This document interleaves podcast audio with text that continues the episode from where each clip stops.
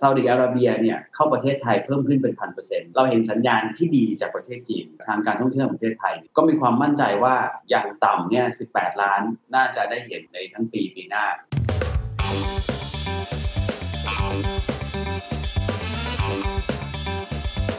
ปี 2019 ซึ่งเรารับจีนได้มาแบบ11-12 ล้านคน เขามาทางเครื่องบินเป็นส่วนใหญ่แต่วันนี้ ที่คุณหมิงเนี่ยมีรถไฟความเร็วสูงจากคุณหมิงไปถึงเวียงจันทร์จังหวัด 2 จังหวัดที่จะรับอานิสงส์อย่างหนักก็คืออุดรธานีกับขอนแก่นอะไรคือสิ่งที่ธุรกิจโรงแรมร้านอาหารร้านนวดบาร์หรือว่าแล้วแต่เลยที่เขาควรจะเริ่มทำตั้งแต่วันนี้ และอะไรที่ควรจะเลิกทำ This is the Standard Podcast. The Secret Sauce. Executive Espresso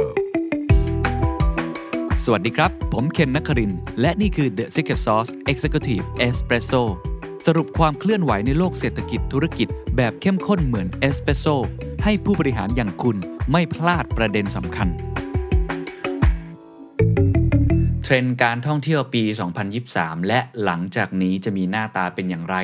ประเทศไทยยังแข่งขันได้อยู่จริงหรือไม่ แล้วผู้ประกอบการควรจะปฏิบัติตัวหรือปรับตัว อย่างไรครับ วันนี้อยากจะพูดถึง sector ที่เป็นความหวังมาก ๆ ของประเทศไทยในปี 2023 การท่องเที่ยวครับ เพราะว่าส่งออกเราก็ไม่แน่ใจว่าจะเป็นยังไงเนาะเรื่องกระบวนการผลิตกำลังซื้อต่างๆเนี่ยก็ต้องมีความผันผวนพอสมควร แต่ท่องเที่ยวเราเปิดเมืองเต็มที่แล้วครับ ปีนี้น่าจะได้เกิน 10 ล้านคนหมายถึงนักท่องเที่ยวต่างชาตินะปีหน้าเขาตั้งเป้ากันไว้ว่าอยากจะได้ประมาณ 20 ล้านคนจากก่อนโควิดที่เราเคยทำได้ประมาณ 40 ล้านคน คำถามสำคัญอย่างที่ผมบอกไปแล้วครับว่า เมื่อนักท่องเที่ยวกลับมา มันเหมือนเดิมจริงหรือเปล่า ทั้งในแง่ของที่มาครับเชื้อชาติเนาะที่มาเป็นยังไงบ้างเปลี่ยนไหม เพราะว่าจีนเนี่ยแม้ว่าจะเริ่มผ่อนคลายมาตรการซีโร่โควิดแล้วเนี่ยแต่จะมาได้เนี่ยจะเป็นช่วงไหนกันแน่ซาอุดิอาระเบียแบบนี้เป็นต้นเนี่ยที่เรามีความสัมพันธ์ที่ดีขึ้นตะวันออกกลาง อินเดีย หรือว่าแถบสแกนดิเนเวียนเนี่ยมันสัดส่วนมันจะเปลี่ยนไปยังไง เพราะมันจะเกี่ยวข้องกับพวกเราในการรับมือ หรือว่าอ่าเตรียมพร้อมในการต้อนรับพวกเขานะครับหรือในแง่อันที่ 2 คือเรื่องของเทรนด์ครับเทรนด์การท่องเที่ยวแบบใหม่ๆ ที่เราพูดกันมาเยอะมากๆเลย ยั่งยืน wellness medical tourism เรื่องของดิจิทัลพวกนี้ถ้ามันมาแล้วเราควรจะรับมือหรือปรับตัวกับมันอย่างไรครับ ผมคุยกับพี่โก้นะครับภูมิกิจรักแต่งงาม ประธานที่ปรึกษาสมาคมธุรกิจการท่องเที่ยวจังหวัดภูเก็ตนะครับเป็นตอนที่มีประโยชน์มาก ๆ เลยเพราะว่าพี่โก้ลงรายละเอียดค่อนข้างเยอะได้เห็นว่าความสามารถของประเทศไทย ในการแข่งขันเรื่องการท่องเที่ยวเมื่อเทียบกับประเทศเพื่อนบ้าน สิงคโปร์อินโดนีเซีย มาเลเซีย เวียดนามตอนนี้เราอยู่ตรงไหน และเราต้องทำอะไรกันแน่ ลองไปฟังครับ อยากจะถามพี่โก้อย่างนี้ก่อนว่าอะปีนี้ปีนี้เป็นไง เท่าที่ประเมิน เพราะว่าดูแล้วเมืองเปิด ท่องเที่ยวก็ดูเหมือนจะกลับมา แล้วมองสถานการณ์ปีหน้าเป็นยังไงบ้างครับ เราจะเฉลิมฉลองนักท่องเที่ยวคนที่10ล้าน ตั้งใจไว้ว่าน่าจะได้วันที่10ธันวาคมพอดี การที่ได้10ล้านเนี่ยก็ต้องยอมรับว่ามันก็เริ่มจากการเปิดจากภูเก็ตแซนด์บ็อกเมื่อ1กรกฎาคมปีที่แล้วนะครับ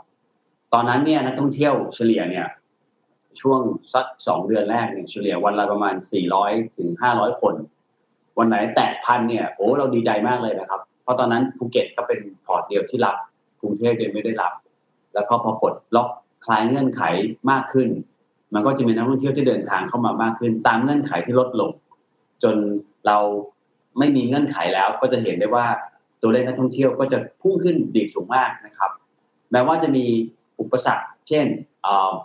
ดูเหมือนค่าเครื่องบินแต่เด้งขึ้น 20-30%จากค่าพลังงานที่เพิ่มขึ้นก็ตาม แต่เป็นตัวเลขที่ดีครับ วันนี้เข้าส่วนภูมิเนี่ยเฉลี่ย วันหนึ่งผมถ้านิวไฮก็ประมาณสักหกถึงเจ็ดหมื่นคนนะครับ เข้าภูเก็ตเนี่ย ตอนนี้เฉลี่ยวันละเกือบเกือบหมื่นถึงหมื่นสองนะครับธันวาคมเนี่ยเราตั้งใจว่าน่าจะแตะประมาณสักมีช่วงช่วงปลายปีน่าจะแตะประมาณสักวันละหมื่นห้าพันคนทีนี้ถามว่าสิบล้านที่จะเกิดขึ้น แล้วก็อาจจะมีสักสิบเอ็ดสิบสองล้านที่จะได้ถึงปลายปีเนี่ยแต่จริงๆมันคือประมาณสักสามสิบเปอร์เซ็นของตัวเลขที่เกิดขึ้นในปีสองพันสิบเก้า เพราะฉะนั้นตัว recovery rate ของเราเนี่ยถ้าดูจากจำนวนนักท่องเที่ยวเนี่ยก็30%นะครับแต่ครับถือว่าเป็นในภูมิภาคเอเชียเนี่ยผมเชื่อว่าประเทศไทยได้รับอ่ออานิสงจากการที่เปิดก่อน แล้วก็เข้าใจเรื่องของการคลายล็อก น่าจะเป็นประเทศแรกๆที่ได้รับอานิสงส์เรื่องนี้เอ่ออาจจะเทียบกับหลายประเทศไม่ได้ที่มองตัวเองเป็นฮับในเซาท์อีสเอเชียเนี่ยมีประเทศหนึ่งหรือสองประเทศเนี่ยมองตัวเองเป็นฮับ เขาจะเห็นครับการเดินทางเข้าของนักท่องเที่ยวต่างชาติเยอะมาก แต่ไม่ได้อยู่นะฮะอาจจะอยู่สั้นมาก แต่ว่าเป็นฮับบินเข้าแล้วก็เป็นเกตเวย์ในการกระจายนักท่องเที่ยวไปในภูมิภาคต่อ แต่ถือว่าประเทศไทยทำได้ดีนะครับ ในเชิงการท่องเที่ยวเอ่อรับต่างชาติขึ้นมาครับ ครับ อันนี้คือปีนี้นะฮะถือว่าทำได้ดี10ล้าน หรืออาจจะครับมากกว่านั้นนะครับ แต่ปีหน้าล่ะครับที่หลาย ๆประเทศเขาก็กลับมาเปิดเต็มรูปแบบ แล้วก็คนก็พูดกันเยอะฮะพี่โก้ว่าการท่องเที่ยวมันจะไม่เหมือนเดิม ทั้งในเชิงคุณภาพ ทั้งในเชิงปริมาณ ในในเชิงปริมาณเนี่ยได้มีการแลกเปลี่ยนข้อมูลกับทางการท่องเที่ยวแห่งประเทศไทยเนี่ยก็มีความมั่นใจว่าอย่างต่ำเนี่ย 18 ล้านน่าจะได้เห็นนะครับ ในทั้งปีปีหน้า ก็มองเป็น2ซีนารีโอว่า 18 ถ้าดันได้ถึง 20 อาจจะเกินนิดหน่อย เพราะฉะนั้นก็คือถ้าเอาตัวเลข 40 ล้านใน 2019 ตั้งเนี่ย คือ 50%เนี่ย เราคิดว่าเราน่าจะจะไปถึงเป้าหมายนั้น แต่ที่คุณเคนพูดมีประเด็น เราเห็นพฤติกรรมการเปลี่ยนแปลงของนักท่องเที่ยวไปจริง ๆนะครับ เราเห็นว่ามีกลุ่มนักท่องเที่ยวที่เดินทางเข้ามาเนี่ย โดยเฉพาะในช่วงหน้าฤดูการท่องเที่ยวอย่างหน้าหนาวในยุโรปเนี่ยจำนวนวันพักเนี่ยขยายขึ้น ตัวอย่างนักท่องเที่ยวรัสเซียที่เดินทางเข้าภูเก็ตวันเนี้ยวันพักขยายขึ้นจากเดิมประมาณ 12 วันวันนี้กลายเป็น 14 วัน อันนี้เหตุผลก็อาจจะมาเกิดจากการที่เราเราเชื่อว่า ความขัดแย้งเชิงภูมิรัฐศาสตร์ ซึ่งส่งผลให้ค่าพลังงานสูงขึ้นในยุโรปเนี่ยเมื่อเขาคิดไปคิดมาแล้วการมาอยู่ที่บ้านเราอาจจะดีกว่าประหยัดกว่าด้วยซ้ำกับการที่ถ้าค่าพลังงานในหลายประเทศโตขึ้นถึง 30-70%แล้วแต่ประเทศนะครับ เพราะฉะนั้นการอยู่ยาวเนี่ยน่าจะช่วยให้เขาได้ cover เพิ่มขึ้นการที่สองเราเห็นการอยู่แบบกึ่งถาวรเพิ่มขึ้นนะครับอืมอ่ายุโรปบางประเทศเนี่ยซึ่งเขาได้เพนชั่น ระดับหนึ่งเนี่ยครับการอยู่อาศัยด้วยเงินบำนาญในประเทศนั้นๆ เริ่มอยู่ยากครับเพราะค่าอาหารเพิ่มขึ้น 20-30%ค่าพลังงานเพิ่มขึ้น เพราะฉะนั้นการบินมาอยู่ที่ประเทศไทย น่าจะเป็นโอกาสที่ดีสำหรับคนเหล่านั้นที่อยู่ในช่วงอย่างน้อยฤดูหนาวเนี่ยครับสามเดือนอน่าทำให้เขาได้สามารถจะบริหารจัดการเรื่องของคุณภาพชีวิตที่ดีขึ้นได้ ซึ่งเป็นโอกาสต่อคุณเห็นโดยเฉพาะคนที่อายุมาก มีกินบำนาญในต่างประเทศกลับมา สุดท้ายเขาต้องเข้ามารักษาพยาบาล หรือเข้ามาดูแลสุขภาพเพิ่มขึ้น positioning ของประเทศไทยที่พยายามจะพูดถึง wellness medical tourism เนี่ยผมว่าเราจะเห็นได้ชัดขึ้นในปีหน้ารวมถึงอืมความต้องการของเออทางด้าน healthcare ของฝั่งตะวันออกกลางซาอุดิอาระเบียเนี่ยเข้าประเทศไทยเพิ่มขึ้นเป็นพันเปอร์เซ็นจากการที่เปิดประเทศร่วมกันนะครับ ทีนี้ซาอุดิอาระเบียนอกจากจะมาลงทุนเป็นนัก ธุรกิจแล้ว เราเห็นครอบครัวเดินทางมาท่องเที่ยว เป็นครอบครัวใหญ่ และเราเห็นความต้องการเรื่องสุขภาพเนี่ยเพิ่มขึ้นอย่างชัดเจนอันในหลายองค์ประกอบผมคิดว่าเอ่อเราอยากจะเห็น wellness medical tourism มากขึ้น ปีหน้าเราจะเห็นได้ชัด ซึ่งจะเป็นตัวเอ่อสารตั้งต้นของการกระจายให้ supply chain ที่เกี่ยวข้องเนี่ยเอ่อได้มีการได้ benefit จากการท่องเที่ยวเรื่องนี้ด้วยครับ ครับ เพราะฉะนั้นเมื่อกี้ที่ฟังก็คืออยู่ยาวขึ้นนะครับ อยู่แบบกึ่งถาวรมากขึ้น แล้วก็มีเรื่องการแพทย์ แต่ว่ามันมีหลายประเด็นมากเลยเลยอยากให้พี่โก้ไล่ไปทีละประเด็นแล้วกันนะครับ เอาเอาที่มาของนักท่องเที่ยวก่อนดีกว่า เพราะว่าผมเวลาไปงานเสวนาต่างๆ ทุกคนจะถามว่าจีนเป็นยังไงบ้าง จีนเป็นยังไงบ้าง แล้วก็ที่มาของนักท่องเที่ยวที่มาเนี่ยมันมันซาอุดิอาระเบียอย่างนี้อย่างที่พูดนะฮะว่าเออปกติเนี่ยเราไม่ได้มีความสัมพันธ์ที่ดีนัก แต่ตอนนี้มันกลับมาฟื้นครับฟู ที่มาของนักท่องเที่ยวในปีหน้าหรือหลังจากนี้ของประเทศไทย มันจะเปลี่ยน portfolio ไปมากน้อยแค่ไหน แล้วมันส่งผลกระทบยังไงครับณวันที่เราคุยกันครับคุณเคนเราเห็นสัญญาณที่ดีจากประเทศจีน การคลายเงื่อนไขของการต้องไป quarantine หายไป การที่ต้องไปเอ่อ swab หายไป เพราะฉะนั้นเชื่อมั่นได้ว่าปีหน้าประเทศรัฐบาลจีนเนี่ยปล่อยนักท่องเที่ยวออกมาแน่คำถามคือแค่เมื่อไหร่ ซึ่งก็มีการประเมินว่า หลังจากที่มีการประชุมอสองสภาในเดือนมีนาคมแล้ว ก็น่าจะมีการประกาศในช่วงการประชุม หรือหลังการประชุมไม่มากไม่นานนักนะครับว่าน่าจะมีการปล่อยให้คนจีนได้เดินทางออกได้ แสดงว่าเราอาจจะเห็นเร็วที่สุดเนี่ย เมษายนทีนี้ปัญหาของประเทศไทยก็คือว่า วันนี้เราต้องชวนกันคุยเรื่องการรับนักท่องเที่ยวจีนที่จะมีกระแสออกมาอย่างล้นหลาม เอ่อเรามีศัพท์สองศัพท์ครับคุณเคนครับ ที่เราพูดคุยกันครับหลังจากที่เราบริหารโควิด มีคำว่า pent-up demand คือดีมานที่มันอั้นไว้ตั้งนาน แล้วก็ปล่อยออกมากับครับคำว่า revenge tourism ท่องเที่ยวแบบแก้แค้นไม่ได้อยู่มาไม่ได้เที่ยวมาสองปีสามปี ผมว่าสองสองอันเนี้ยครับ pent-up demand กับ revenge tourism เกิดขึ้นแน่ที่ประเทศจีนนี่ความท้าทายของประเทศไทยก็คือว่าปี 2019 ซึ่งเรารับจีนได้มาแบบ 11 12 ล้านคนเนี่ยครับ เขามาทางเครื่องบินเป็นส่วนใหญ่ แต่วันนี้ที่คุณหมิงเนี่ยมีรถไฟความเร็วสูงจากคุณหมิงไปถึงเวียงจันทร์เรียบร้อยแล้วนะแม้ว่าวันนี้โอเปเรตแค่เฉพาะทางประเทศลาวเป็นหลักเพราะยังเชื่อมจีนยังไม่ไม่ไม่ได้วิ่งแบบร้อยเปอร์เซ็นต์มากนะแต่เราเชื่อว่าจีนตอนใต้เนี่ยน่าจะนิยมจะเดินทางทางรถไฟความเร็วสูงมาที่เวียงจันทร์ซึ่งตรงนั้นนะครับ จังหวัดสองจังหวัดที่จะรับอันนี้สงส์อย่างหนักก็คืออุดรธานีกับขอนแก่นอ๋อคำถามที่ต้องถามก็คือว่า วันเนี้ยทางรัฐบาลได้เตรียมตัวรับจากพอร์ตจากด่านทางเอ่ออุดรแล้วหรือยังมีการศึกษาจากมหาลัยพะเยานะครับว่า เชื่อว่าถ้ามีการปล่อยประเทศเอ่อเปิดประเทศอย่างแท้จริงแล้วเนี่ยมินิมัมเนี่ยสี่ล้านคนเนี่ยจะเดินทางผ่านพอร์ตนี้เข้าประเทศไทย อืมมันเรานึกภาพว่าถ้าปกติเราบินมา 11 12 ล้านคน เข้าสุวรรณภูมิเข้าดอนเมือง มาภูเก็ตไปเชียงรายเชียงใหม่จะมีอีก 4 ล้านเข้าทาง port นี้ครับ ซึ่งจะเป็น port ทางบกละเพราะเกิดข้ามสะพานเราเชื่อว่าจะช่วยให้ทางอีสานเนี่ยได้รับอานิสงส์อย่างอย่างมาก แต่คำถามคือ facility infrastructure เราเนี่ยได้รองรับพอแล้วหรือไม่ วันนี้ยังมีโอกาสนะครับ เคยคุยกันหลายคนว่า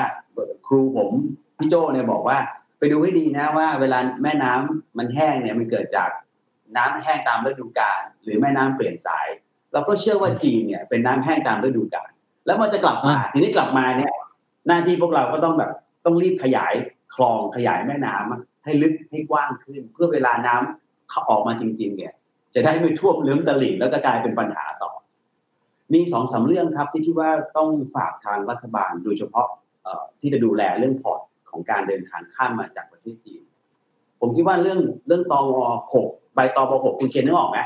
มันใบสีขาวๆปัจจุบันเนี่ยได้มีคำสั่งยกเลิกใช้ชั่วคราวทางอากาศเรียบร้อยแล้วคือคนต่างชาติเมื่อก่อนก็กรอกตมหกแล้วก็สแตมป์เอ่อตมเป็นคนสแตมป์แล้วก็รับไว้ แล้วก็อาจจะไม่เคยได้ใช้นะครับ ท่านนายกได้มีสั่งการให้ยกเลิกการใช้เป็นการชั่วคราว แต่ฝั่งทางบกเนี่ยยังต้องใช้อยู่ ทีนี้คุณเห็นนึกภาพนะนักท่องเที่ยวที่เดินทางเข้ามา จากจีนเนี่ยลงมาทางเวียงจันทร์จะข้ามมา แล้วต้องตอกตมหกต้องรอคิวเนี่ย ก็จะมีความโกลาหลปัญหานี้วันนี้มีอยู่ที่ทางด่านทางใต้นะครับ เวลามาเลเซียจะเดินทางเข้ามาทางสะเดาทางด่านสะเดา ก็ยังมีต่อมหกก็ต้องรอสามสี่ชั่วโมงเราน่าจะเรียนรู้จากจาก การรับนักท่องเที่ยวมาเลเซีย ซึ่งช่วงสองเดือนที่ผ่านมาเนี่ยทะลักเข้ามาที่สงขลาหาดใหญ่มากเนี่ยแล้วก็ต้องรอสามสี่ชั่วโมงเหตุการณ์นั้นไม่ควรจะเกิดขึ้นที่อุดรตอนรับนักท่องเที่ยวจีนเข้ามาเพราะฉะนั้นถ้าเกิดสามารถจะทำเรื่อง digitalization แล้วก็ยกเลิกตอม6ทางบวกเป็นการชั่วคราวได้ หรือแม้กระทั่งการทบทวนเรื่องของเอ่อ re-entry visa แปลว่าถ้าจีนเข้าประเทศไทยโดยที่มาพักที่เวียงจันทร์แล้วอาจจะเป็น มาเมืองไทยข้ามฝั่งมาอุดรก่อน แล้วกลับไปเวียงจันทร์อีกแล้วอาจจะกลับมาอีกทีนี้ถ้าไปมาประมาณอย่างเงี้ยมันกลายเป็นว่า มันต้อง apply visa ทุกครั้งก็อาจจะมีการดูเรื่อง re-entry visa เพราะยุทธศาสตร์ของประเทศไทยเนี่ยพยายามบอกว่าเราเป็นจุดในการเชื่อมโยงภูมิภาคอาเซียนด้วยครับมันการเชื่อมโยงลาวเข้ามา โดยที่รถไฟความเร็วสูงน่าเป็นตัวช่วยที่ดี แล้วก็เกิดการกระจายตัวนักท่องเที่ยวที่ดีได้นะครับ อันนี้เอาเรื่องจีนเรื่องเดียวก็เป็นเรื่องใหญ่นะคุณเทนเพราะว่านี่เราเห็นปัญหามาตลอดว่า การกระจุกตัวไม่รวมนับถึงว่า ตอนนี้สนามบินสุวรรณภูมิกับดอนเมืองเองเนี่ยไฟลท์บินยังไม่ได้กลับมาเท่าเดิมแต่เราเห็นปัญหาของการไม่มีพนักงานดูแลเพียงพอกระเป๋าเริ่มล่าช้า มีกระบวนการเช็คอินอะไรที่เริ่มล่าช้าเนี่ยถ้าจีนกลับมาผมว่าจะเป็นเรื่องที่ที่ต้องตั้งโต๊ะคุยกันเป็นเรื่องเป็นราวนิดนึงรองรับยังไงดีนะครับ ครับครับอ่าคุณเกณฑ์พูดถึงซาอุดิอาระเบียซาอุดิอาระเบียเนี่ยอย่างที่บอกคือถล่มทลายแน่ครับปีหน้าเพราะความโอ้สัมพันธ์ที่ดีมากนะครับ แล้วก็อย่างที่บอกเข้ามาเป็นครอบครัวใหญ่ แล้วก็จะมาเกี่ยวข้องกับเรื่องเดิมนี้ฉันไม่ได้เพิ่มขึ้น แล้วก็ตะวันออกกลางเราเห็นตัวเลขเติบโตขึ้น แล้วก็สุดท้ายที่จะเติบโตมากคือรัสเซียครับรัสเซียวันนี้บินบินเข้ามาเยอะมากนะครับแม้ว่าไฟลท์บินยังไม่จำนวนไฟลท์ยังไม่เท่าเดิมเนี่ย แต่ว่า recovery rate ของรัสเซียวันนี้เข้าประเทศไทยเนี่ยอาจเกินเกินกว่าหลายประเทศไปเยอะครับ ตามตัวเลขที่ผมมีเข้าภูเก็ตเนี่ย recovery rate 67เปอร์เซ็นเรียบร้อยแล้ว ถ้าเทียบกับ 2019 นะ เพราะฉะนั้นรัสเซียดูดูแล้วมีการเดินทางเข้ามาค่อนข้างเยอะครับ ครับ คือฟังมาทั้งหมดแล้วเออมันเหมือนผมใช้คำว่าเป็น happy problem คือเป็นหาเป็นปัญหาที่ดีนะ คือเป็นปัญหาที่เข้ามาเยอะ แต่อยู่ที่ว่าเราจะจัดการกับมันอย่างไร เพราะฉะนั้นมุมมองของพี่โก้คิดว่าอ่าเมื่อกี้แตะภาครัฐไปนิดนึงด้วย อาจจะรบกวนขยายความว่าภาครัฐต้องเตรียมพร้อมยังไงกับนักท่องเที่ยวที่จะทะลักเข้ามามากขึ้น แล้วก็มีความหลากหลายเพิ่มขึ้นที่ไม่เหมือนเดิมหรือ คำแนะนำถึงผู้ประกอบการครับ ที่โอ้พอเข้ามาอย่างนี้ก็ต้องรับมือหรือว่าเอ่อคนซาอุเองเราอาจจะไม่คุ้นเคยเขามีวัฒนธรรมแบบไหนอะไรยังไงแบบนี้เป็นต้นมีคำแนะนำยังไงครับ จริงๆแบ่งเป็นสองประเด็นนะประเด็นเอาผู้ประกอบการก่อนเชื่อมโยงกันนิดนึงว่าผู้ประกอบการก็ต้องมีความเข้าใจที่หลากหลายทางวัฒนธรรมเพิ่มขึ้นผมเคยมีโอกาสคุยกับอาจารย์ปิติจริงแสงนามท่านก็บอกอืมคุณโก้รู้ไหมว่าคนอินเดียบ่นอะไรที่ประเทศไทย ผมก็บอกไม่มีที่เที่ยวเหรอเลยเขาบอกไม่ใช่หรอกคนอินเดียบ่นว่าไม่มีอะไรจะกิน ผมบอกฮะไม่มีอะไรจะกินแปลว่าอะไรเนื่องจากว่าวัฒนธรรมและประเพณีของเขาครับคุณเคนเขาก็จะมีบางอย่างเขาทานได้บางอย่างทานไม่ได้ทีนี้บ้านเราเนี่ยเวลาไม่ได้เข้าใจเรื่องพวกนี้แบบว่าเขาก็ทานอะไรไม่ค่อยได้เขาก็จะบ่นกันว่ามามาเมืองไทยทานอะไรไม่ค่อยได้ นี่เป็นตัวอย่างที่ดี เพราะว่าเราอาจต้องเข้าใจเขามากกว่าแค่เป็นนักท่องเที่ยวปกติโดยเฉพาะนักท่องเที่ยวจากตะวันออกกลางครับแล้วเราก็เชื่อว่าปัญหาเหล่านี้ถ้าผ่านการกระบวนการทำความเข้าใจมีการอบรมอย่างดีเนี่ย ผู้ประกอบการของไทยเนี่ยซึ่งเราก็บอกว่าบริการแบบไทยเนี่ยดีที่สุดในในโลกแล้วเนี่ยก็พร้อมจะปรับตัวอยู่แล้วแต่มันมีความท้าทายอยู่สองสามเรื่อง เรื่องที่หนึ่งผู้ประกอบการรายเล็กวันนี้ยังเข้าถึงทุนไม่ได้อืมด้วยเงื่อนไขหลายเงื่อนไขแม้ว่าธนาคารของรัฐเอ่อจะพยายามจะ support ในหลายเรื่องแต่ก็ติดขัดอยู่หลายเรื่องเหมือนกัน เรื่องหลักครับประกันก็ดีโดยเฉพาะผู้ประกอบการโรงแรมเล็ก ๆ เนี่ยซึ่งไม่มีใบอนุญาตเขาได้ติดเงื่อนไขกฎหมาย ก็พยายามที่จะพยายามนำเสนอเรื่องของการปรับปรุงกฎหมาย โดยโรงแรมขนาดเล็กอยู่นะครับ ซึ่งวันนี้อยู่ในขั้นตอนของกระทรวงมหาดไทย อันนี้การฝากการกระทรวงมหาดไทยได้ช่วยเร่งรัดเรื่องนี้ด้วย เพราะว่าเรื่องนี้เป็นเรื่องจำเป็นจริง ๆ คือโรงแรมเล็กหลายโรงแรมนะครับก็ติดขัดเรื่องกฎหมายในพรบโรงแรมเดิม แล้วก็มีกระบวนการในการทำความเข้าใจไปหลายครั้งแล้วนะครับ แต่ว่าก็อยากจะให้ทะลุทุนลงออกมาเพราะว่าการมีใบอนุญาตโรงแรมจะเป็นการเข้าถึงแหล่งทุนของโรงแรมเล็กได้ด้วยนะครับแล้วหรือแม้กระทั่งเรื่องของปัจจุบันที่เราพบก็คือเรื่องของการขาดแคลนกำลังคน ไม่เฉพาะสาขาท่องเที่ยวนะครับคุณเคนคุยกับสายการบินเขาก็บอกเขาว่าขาดกัปตันเหมือนกันโอ้อดีตกัปตันเนี่ยมีมีเยอะแล้วก็เครื่องบินวันนี้จอดอยู่พร้อมจะบินแต่ไม่มีกัปตันบิน เพราะว่ากัปตันนี่เขามีจำนวน fix ชั่วโมงว่าต้องบินกี่ชั่วโมงต้องพักเพราะฉะนั้นเครื่องบินก็มีแต่กัปตันไม่มีบิน หรือการบริการในหลายอุตสาหกรรมก็ติดขัดเรื่องคนเหมือนกัน เพราะฉะนั้นมันจึงเป็นไปได้ไหมว่าภาครัฐอาจต้องเข้ามากระโดดดูแลเรื่องแรงงาน โดยเฉพาะ การอนุญาตแรงงานต่างชาติเข้ามาทำมาเสริมในบางอุตสาหกรรม ในบางกรอืณีมและทำเรื่อง work permit ให้มันง่ายขึ้น ท่องเที่ยวครับคุณเคนเป็นธุรกิจที่แม้ว่าจะถูก disrupt ด้วยดิจิทัลเทคโนโลยีเยอะก็ตาม แต่เซอร์วิสของคนท่องเที่ยวเนี่ยยังไง human touch ยังเป็นประเด็นอยู่ เพราะฉะนั้นเราก็อยากจะเอาคนให้บริการ แต่ทำยังไงเราถึงจะสามารถที่จะให้คนในบริการได้อย่างทั่วถึง แล้วก็ยังรักษาความเป็นเอ่อบริการอย่างที่ดีของของเมืองไทยไม่ได้ แต่แน่นอนว่าต้องยอมรับว่าในบางตำแหน่งงานในธุรกิจท่องเที่ยวจำเป็นจะต้องอาศัยแรงงานต่างชาติเพิ่มขึ้น เพราะอืมมันแรงงานไทยไม่พอจริง ๆนะครับ ผมยกตัวอย่างง่ายๆรายงานของสปาครับสปาไทยใครก็ว่าดีใครก็ว่าใครก็ว่าบริการสุดยอดนะสุดท้ายตอนนี้สปาไทยถูกต่างชาติดึงตัวไปด้วยก็เยอะ ในประเทศก็ไม่พออยู่แล้วเนาะแล้วถูกต่างชาติเนี่ยดึงตัวออกไปอีก เพราะฉะนั้นการจะฟีดคนเข้ามา ให้เพียงพอกับความต้องการ ก็เป็นหน้าที่ที่ทางเอกชนแต่ละต้องคุยกันนะครับ แล้วก็อาจต้องไปพูดถึงการทำการเทรนนิ่งในระบบการศึกษาที่สามารถแล้วก็ต่อยอดให้เขาสามารถทำงานได้จริง ๆ เป็นต้นนะครับ ครับเห็นภาพครับว่ามีความท้าทายหลายอย่างที่เราต้องเตรียมพร้อมไม่ว่าจะเป็นเรื่องการเข้าถึงแหล่งเงินทุนของ SME นะครับหรือเรื่องของแรงงานเรื่องของคนต่างๆนะครับอันนี้พอเราข้ามจากเรื่องของอที่มาของนักท่องเที่ยวแล้ว อยากพูดถึงเทรนด์บ้างเมื่อกี้พี่โก้พูดถึงตัว medical tourism ไปบ้าง เอาแบบคนในอุตสาหกรรมมองยังไงฮะเทรนด์หลังจากนี้ของท่องเที่ยวเอาแบบทั่วโลกก่อนรวมทั้งในประเทศไทยด้วยเนี่ยอะไรมาไม่มาแน่ๆครับเพราะผมได้ยินเยอะมากเลย เดี๋ยวจะเป็นเรื่องของ green บ้างแหละ เรื่องของดิจิตอลบ้างแหละ เรื่องของ medical บ้างแหละ soft คือมันหลายมิติมากมาเลย ตอนนี้ผมว่าน่าจะเริ่มครับเห็นภาพชัดเจนมากขึ้นว่าสุดท้ายแล้วเนี่ย อะไรคือเทรนด์แน่ๆ แล้วประเทศไทยเนี่ยควรจะรับมือหรือว่าคว้าโอกาสนี้ยังไงครับ ที่ไม่ไม่มาแน่ๆ หรืออาจจะมาน้อยลงแน่ๆ ก็คือกรุ๊ปทัวร์ขนาดใหญ่อ๋ออันนี้ค่อนข้างแน่ใจแล้วว่าไม่มาแน่ๆแม้ว่าจีนจะเปิด ผมเชื่อว่าจีนจะเปิดในลักษณะที่กรุ๊ปทัวร์ขนาดใหญ่ยังยังไม่เห็นนะครับ และอาจจะไม่ไม่มีความต้องการเป็นกรุ๊ปทัวร์ขนาดใหญ่เลยก็ได้ นะครับอืมเพราะฉะนั้นกรุ๊ปทัวร์ขนาดใหญ่เนี่ยเราเราเราอาจจะไม่เห็นในปีหน้าหรือจะน้อยมากนะครับ ที่มาแน่ๆก็คือไม่มากก็น้อยผู้คนนักท่องเที่ยวใช้ดิจิทัลทั้งสิ้น เพราะฉะนั้นเอ่อทำยังไงเราถึงจะเอาข้อมูลของเราเนี่ยไปไปไปวางบนให้เขาเจอได้บน digital platform เนี่ย อันนี้เป็นเรื่องใหญ่ ซึ่งผมว่านักการตลาดเกี่ยวกับการทำอุตสาหกรรมท่องเที่ยวเนี่ยต้องติดตามเรื่องนี้ที่ชัดเพราะว่าแพลตฟอร์มมันเปลี่ยนไปเสมอนะครับ แล้วก็ครับเหมือนหลายคนรู้ short video content จะเป็น key ที่สุดแหละจากนี้ไปคนไม่อ่านในต่อไปแล้วคุณเคน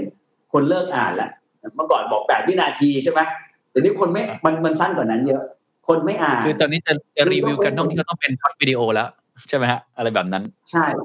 เป็นแล้วเราต้องเป็น short video ด้วยนะยาวก็ไม่ดูอีกยาวก็จะแบบกรอไปข้างหน้าแล้วก็แบบคือเลือกดูอะครับ เพราะฉะนั้น short video content เนี่ยจะเข้ามาครอบครอง content platform ทั้งหมด ซึ่งนักการท่องเที่ยวคงต้องต้องเข้าไปกระโดดเรื่องนี้อยู่แล้ว แต่หลังบ้านนะครับเราไม่ได้พูดถึงแค่วิธีการโปรโมทอย่างเดียวในเชิงของ digital tourism ครับหลังบ้านเนี่ยคือการจัดการคนเราหายไปตั้งแต่ระบบบัญชีระบบ HR ระบบทุกอย่างที่อยู่หลังบ้านก็ต้องใช้ automation แล้วก็ดิจิทัลเพิ่มมากขึ้น เพื่อจะทำให้เรามีขีดความสามารถในการแข่งขันเรื่องต้นทุนได้อยู่นะครับแล้วเรื่อง digital tourism เนี่ยอย่าไปมองแค่ว่า เป็นเรื่อง PR Sales and Marketing แต่มันเป็นเรื่องของการจัดการทั้งหมดในภาพรวมด้วยนะครับ โดยเฉพาะเรื่อง security เรื่อง PDPA เนี่ยผมว่าผู้ประกอบการต้องเข้าใจเรื่องนี้ให้ชัดเจน wellness medical ผมพูดไปแล้วมาแน่ๆครับ โดยเฉพาะบางตลาด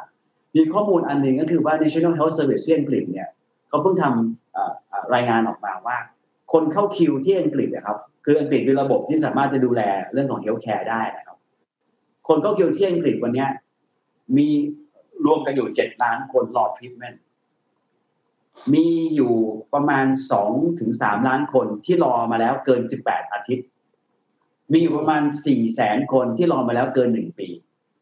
แต่แน่นอนมากใช่ครับ แต่แน่นอนว่าถ้าแหมถ้าจะบอกว่ารัฐบาลลองไปเจรจากับอังกฤษดูไหมว่าบางบาง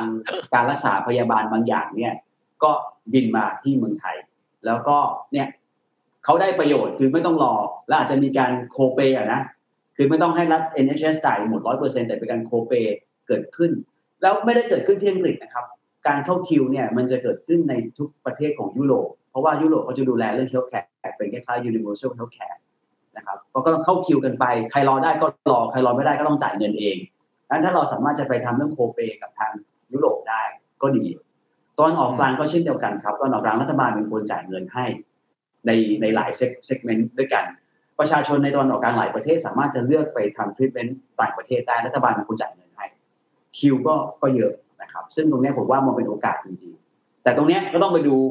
ความสมดุลของการดูแลสุขภาพของคนไทยด้วยนะ ไม่ใช่รับแต่เอ่อต่างชาติมาแล้วคนไทยไม่ได้รับเข้าถึงยากขึ้นกว่านี้อาจจะไม่ได้นะครับเพราะว่าในเชิงของ medical tourism หรือ health wellness tourism เนี่ยโดยเฉพาะ health medical tourism เนี่ยครับ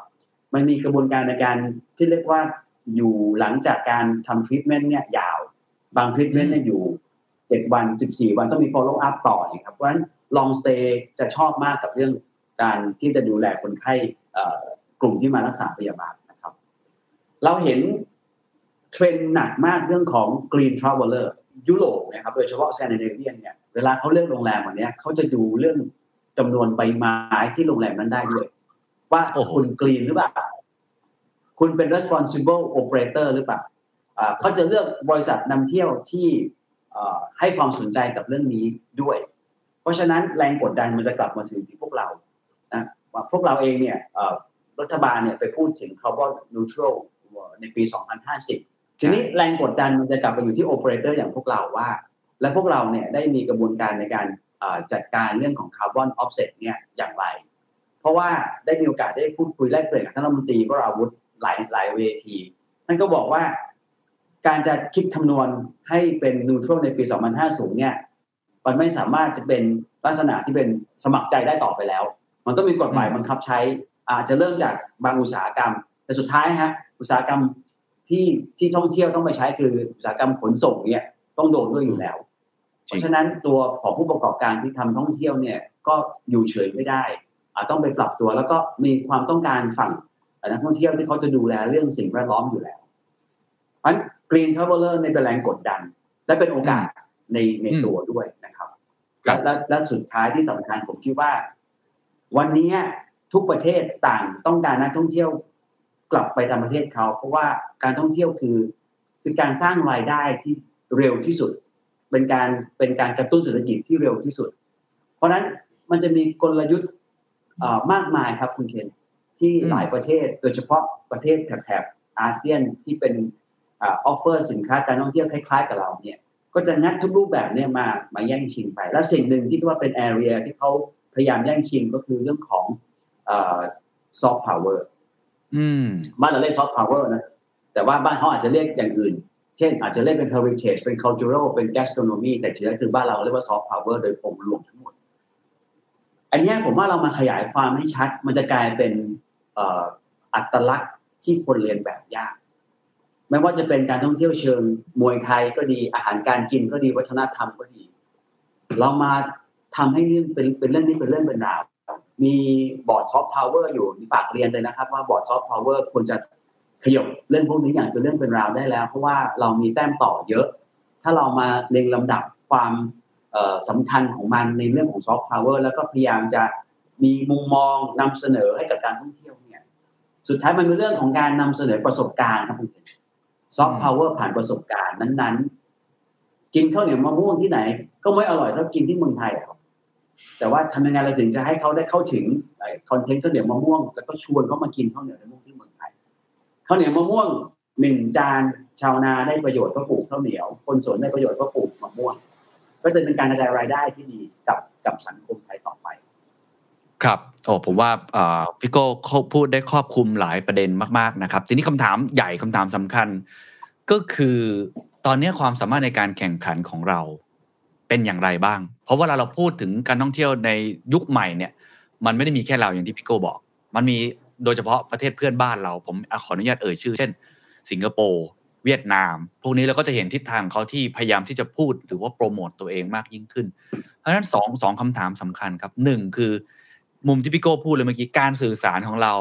ซอฟต์พาวเวอร์ของเราเนี่ยที่จะดึงดูดเข้ามาตอนนี้ดีพอหรือยังเมื่อเทียบกับประเทศอื่นๆสองคือการเตรียมพร้อมไอ้การท่องเที่ยวแบบใหม่ๆ ไม่ว่าจะเป็น medical จะเป็นเรื่อง sustainability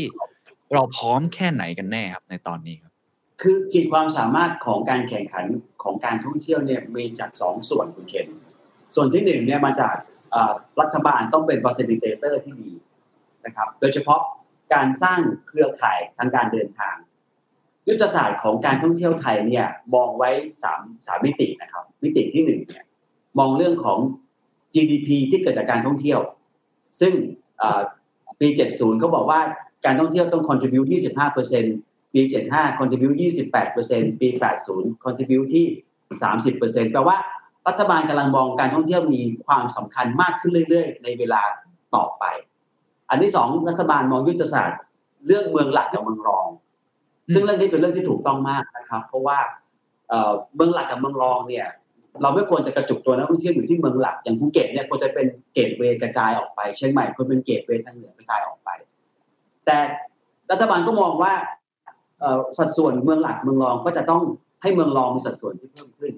จาก 80 20 ในปี 70 นะครับ เป็น 75 25 และเป็นเอ่อ70 30 ในปีถัดไป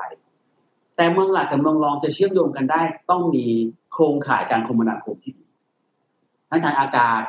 ทางบกหรือทางน้ำซึ่งเรื่องนี้รัฐบาลจะเพิ่มขีดความสามารถกับเมืองรองได้ ก็ต่อเมื่อรัฐบาลมีแผนลงทุน เครือข่ายการคมนาคมที่ครอบคลุมและทั่วถึงนะครับ เรื่องสุดท้ายรัฐบาลมองว่ายุทธศาสตร์ของชาติทางการท่องเที่ยว วัดจากตำแหน่งของประเทศไทยใน Travel and Tourism Competitiveness Index คือมันจะมีรายงานออกมาครับคุณเขียนว่าขีดความสามารถของประเทศใดบ้างที่จะพูดถึงเรื่องการท่องเที่ยว ประเทศไทยเนี่ยอยู่ลำดับที่ 36 ในปีนี้นะครับเขามองว่าควรจะเป็นลำดับที่ 30 แล้วก็ 28 26 และ24 ในปี 2580 เพราะฉะนั้นขีดความสามารถส่วนหนึ่งถูกผลักมาจากภาครัฐขีดความสามารถส่วนหนึ่ง เช่น การดึงคนการเข้าถึงดิจิทัลมาจากเอกชน โดยเฉพาะการพัฒนาศักยภาพบุคลากร ซึ่งเป็นคีย์หลักของการท่องเที่ยวเนี่ยต้องมาจากเอกชนเป็นหลักองค์ประกอบสองอันนี้รวมกันถ้าถามว่าวันนี้เราทำดีหรือยังก็ระดับหนึ่งครับ แต่มีหลายประเทศน่าสนใจ และทำได้ค่อนข้างดีโดยเฉพาะถ้าเรากลับไปมองความพร้อมของภาครัฐ ในการลงทุนเครือข่ายคมนาคมเวียดนามมาแรงมากเชิงการท่องเที่ยว infrastructure เวียดนามทางการท่องเที่ยวค่อนข้างครบถ้วนแล้วก็พร้อม แม้ว่าไม่มี flight บินแต่สนามบินก็ดีมากในหลายเมืองเช่นฟูก๊วกเป็นต้นนะครับ เราเห็นนักท่องเที่ยวสแกนดิเนเวียนของภูเก็ต shift ไปบาหลีครับเหตุผลเพราะว่าคอนเทนต์เรื่อง culture strong มาก แล้วก็ มีภาพเรื่องของ sustainability สูงมาก เขาก็ชิปไปบาหลีแล้ว อันนี้น่ากลัวเพราะว่า เวลาชิปไปแล้วการจะเอาคืนเนี่ย มันก็ไม่ได้ง่าย เพราะฉะนั้น มันไม่สามารถทำอันใดอันหนึ่งไปก่อนได้ครับคุณเคนมันต้องทำควบคู่กันไปมันยุทธศาสตร์ของประเทศไทยในเชิงการท่องเที่ยวจริงจำเป็นมาก ในการต้องให้ผู้ประกอบการมีส่วนร่วม ซึ่งวันนี้ผมคิดว่ากระทรวงท่องเที่ยวและทอทอทำได้ดีแล้วในเชิงการตลาดนะครับ การที่มีนักท่องเที่ยวมาสิบล้านคน ภายในไม่กี่เดือนเนี่ยถือว่าเป็นความสามารถที่น่าประทับใจมากครับ แต่คำถามคือสิบล้านนั้นจะมีกี่เปอร์เซ็นต์ล่ะครับ ที่กลับมาแล้วกลับมาอีก และเป็นบิ๊กแฟนของบิ๊กแฟนของประเทศไทย ที่เอาเรื่องของเราเนี่ยไปบอกต่อชวนเชิญให้คนเนี่ยกลับเข้ามา เพราะฉะนั้นขีดความสามารถจึงไม่สามารถจะทำแค่เอกชนอย่างเดียว หรือรัฐบาลอย่างเดียวแต่ต้องเป็นองค์ประกอบพร้อมกัน และผมเชื่อว่าการที่ได้คุยกันของรัฐและเอกชน บนความเข้าใจและเห็นเป้าหมายร่วมกัน นี่คือจุดเริ่มต้นของการสร้างขีดความสามารถทางการท่องเที่ยวของประเทศไทยอืมครับ ซึ่งตอนนี้ไอความสามารถในการทำงานร่วมกันระหว่างภาครัฐกับเอกชน เป็นยังไงบ้างครับ แล้วพี่โก้อยากจะเห็นอะไรเพิ่มมากขึ้นหลังจากนี้ครับผมผมคิดว่าเอกชนวันนี้มีประสบการณ์รัฐเอกชนท่องเที่ยวไทยมีประสบการณ์ค่อนข้างสูงนะครับ ในการจัดการเรื่องการท่องเที่ยวเพียงแต่ว่า พื้นที่ในการให้เขามาเสนอมุมมองเนี่ยอาจจะไม่ได้เยอะมากนะครับเดียวกันภาครัฐเองก็มีความตั้งใจในการทำให้การท่องเที่ยวของประเทศไทยเนี่ยมีความก้าวหน้าแล้วก็โดดเด่นขึ้นมาอันผมคิดว่าถ้ามีพื้นที่ในการแลกเปลี่ยน มีพื้นที่ในการที่จะแล้วอยากแค่ทำแค่ปีละครั้งนะครับ มีพื้นที่แลกเปลี่ยนเรื่องนโยบายเรื่องยุทธศาสตร์อัปเดตกันบ่อยๆ อาจจะไตรมาสละครั้งมาทบทวนกัน สิ่งหนึ่งที่ผมคิดว่ามีความสำคัญและเป็นอาจจะเรียกได้ว่าเป็นเป็นจุดเปลี่ยนของการท่องเที่ยวไทยคือคือสามดีครับคุณเคนครับดีแรกคือคำว่า Data วันนี้ Data ทางการท่องเที่ยวมันเป็น Data ที่อยู่หน่วยงานใดหน่วยงานหนึ่งเท่านั้นถ้าเอา Data มาเชื่อมโยงกันได้ครับจะเห็นการเดินทางของนักท่องเที่ยวที่รู้เลยว่าไปที่ไหนบ้างอยู่ตรงไหนนานบ้างใช้จ่ายที่ไหนนานบ้างต รงนี้ผมคิดว่าเป็นประเด็นที่สำคัญที่เอา Data เชิงการท่องเที่ยวของแต่ละหน่วยงานเอามาร่วมกันผมมีประสบการณ์ทำงานกับสำนักงาน Big Data ภาครัฐหรือ GBDI ซึ่งวันนี้เรากำลังทำเรื่อง Tower Link อยู่ Tower Link ทำเริ่มที่ภูเก็ตนะครับ ปีหน้าจะไปกระบี่พังงาเข้ากรุงเทพเนี่ยเรารู้เลยว่านักท่องเที่ยววันนี้รัสเซียเข้าภูเก็ตกี่คนด้วยเที่ยวบินอะไร เที่ยวบินนั้น load factor มาจากเมืองไหน load factor กี่เปอร์เซ็นต์ แล้วอยู่นานเท่าไหร่เฉลี่ยออกมายังไงมีกลุ่มอายุหรือกลุ่มเพศ เราอยากรู้อินเดียเรากดอินเดียปั๊บเรารู้เลยว่าอินเดียมาจากเมืองไหนบ้าง ชายกี่คนหญิงกี่คน กลุ่มอายุอะไรบ้าง ซึ่งผมว่าเรื่องพวกนี้เป็นเรื่องที่คนท่องเที่ยวต้องเข้าใจอันเรื่อง Data เรื่องแรกนะครับ เรื่องที่สองลงหนีก็เป็นเรื่องดิจิทัลซึ่งอันนี้เน้นที่ภาครัฐเป็นส่วนใหญ่เพราะว่าหน่วยงานของการท่องเที่ยวของภาครัฐส่วนใหญ่ยังใช้ paper base อยู่ซึ่งผมคิดว่าอย่างที่บอกไปว่าถ้าเกิดมี ดีมาเดินทางเข้ามามาก ก็น่าจะทำให้เกิดการกระจุกตัวของการทำงานตรงนั้น เช่นต่อตอมอก็ดีหรือด่านก็ดี ถ้าดิจิทัลได้น่าจะดีสำหรับทุกคนนะครับ เรื่องที่สามครับ อาจจะเป็นเรื่องใหญ่มากสำหรับการท่องเที่ยวไทยคือการ deregulate deregulate แปลว่า เงื่อนไขโครงสร้างกฎหมายเชิงการท่องเที่ยวใดที่ล้าสมัยแล้ว ไม่ทันต่อต่อเหตุการณ์แล้ว ควรจะยกเลิกซะปรับเปลี่ยนซะ เพราะไม่งั้นนะครับเเราทราบกันดีว่ากฎหมายมันเป็นตัวดึงการเดินไปข้างหน้าของเอกชน ไม่ได้แปลว่ากฎหมายไม่ดี แต่ว่าทบทวนกฎหมายหน่อยครับว่าอะไรที่มันล้าสมัย ปรับปรุงให้มันทันสมัยเพิ่มขึ้น แล้วหน้าที่ของกฎหมายคือเป็นตัวสนับสนุนให้เอกชนเดินไปได้อย่างมีระบบนะครับฝาก 3D ไว้ครับ Data Digital แล้วก็ Deregulate ผมว่าถ้าทำ 3D นี้ได้บนความเข้าใจของภาครัฐ บนการประสานงานของเอกชน และแลกเปลี่ยนกันบ่อย ๆ ผมว่าเราเรา beat ทุกคนได้ในในโลกใบนี้อืม น่าสนใจมากครับกับ 3D นั่นนะครับ ทีนี้ผมเคยไปภูเก็ตเนาะแล้วก็ไปคุยกับพี่โก้หลายครั้งเหมือนกันคุยกับผู้ประกอบการในภูเก็ตก็หลายหลายครั้ง มันก็จะมีคำพูดว่า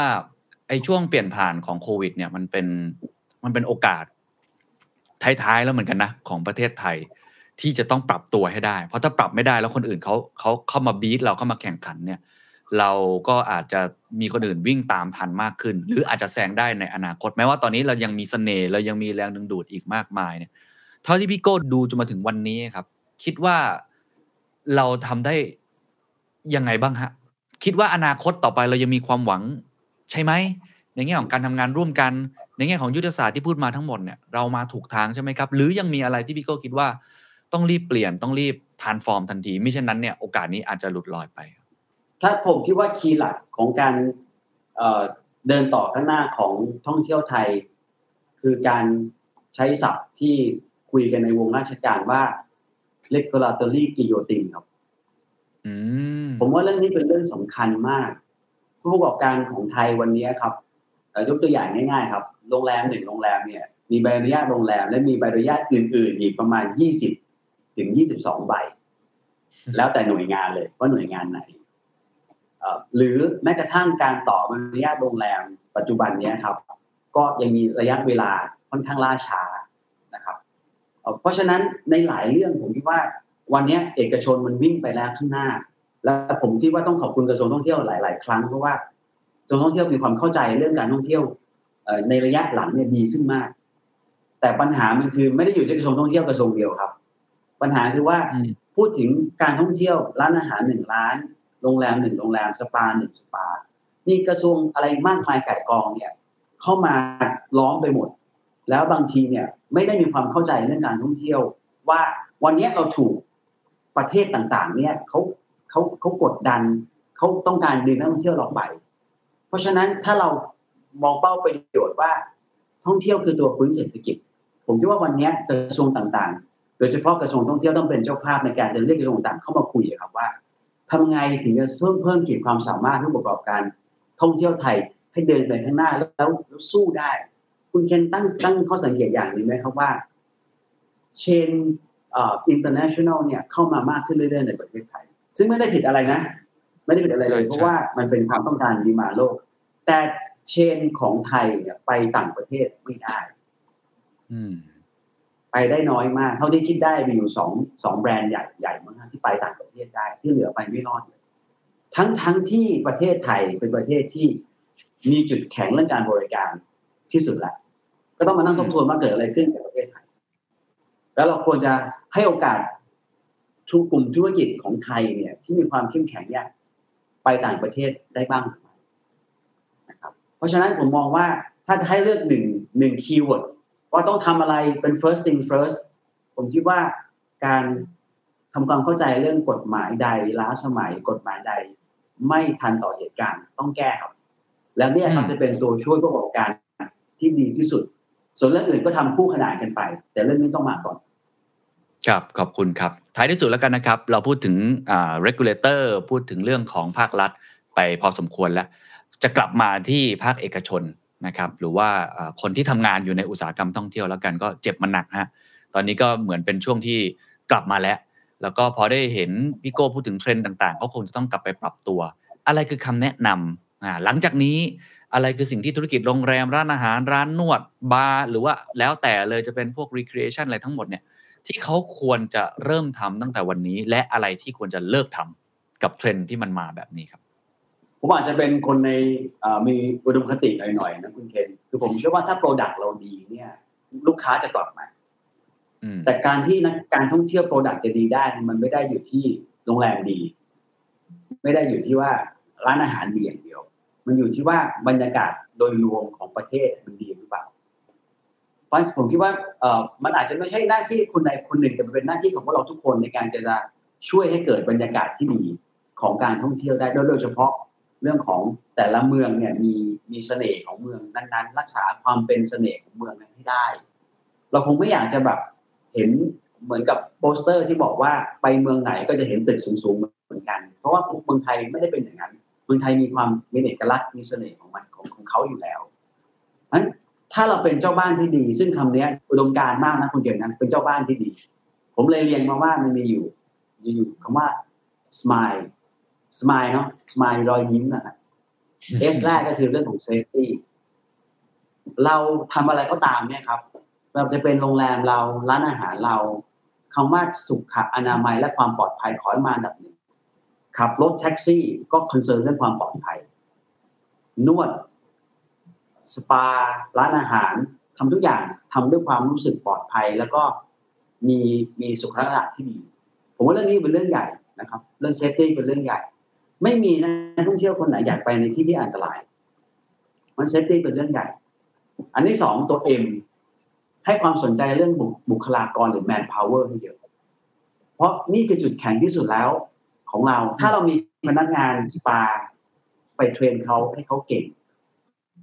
ทั้งเรื่องนวดเรื่องภาษา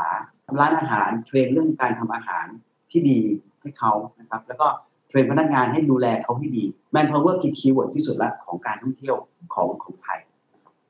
ตัวที่ I ก็คือเรื่องคำว่า inclusive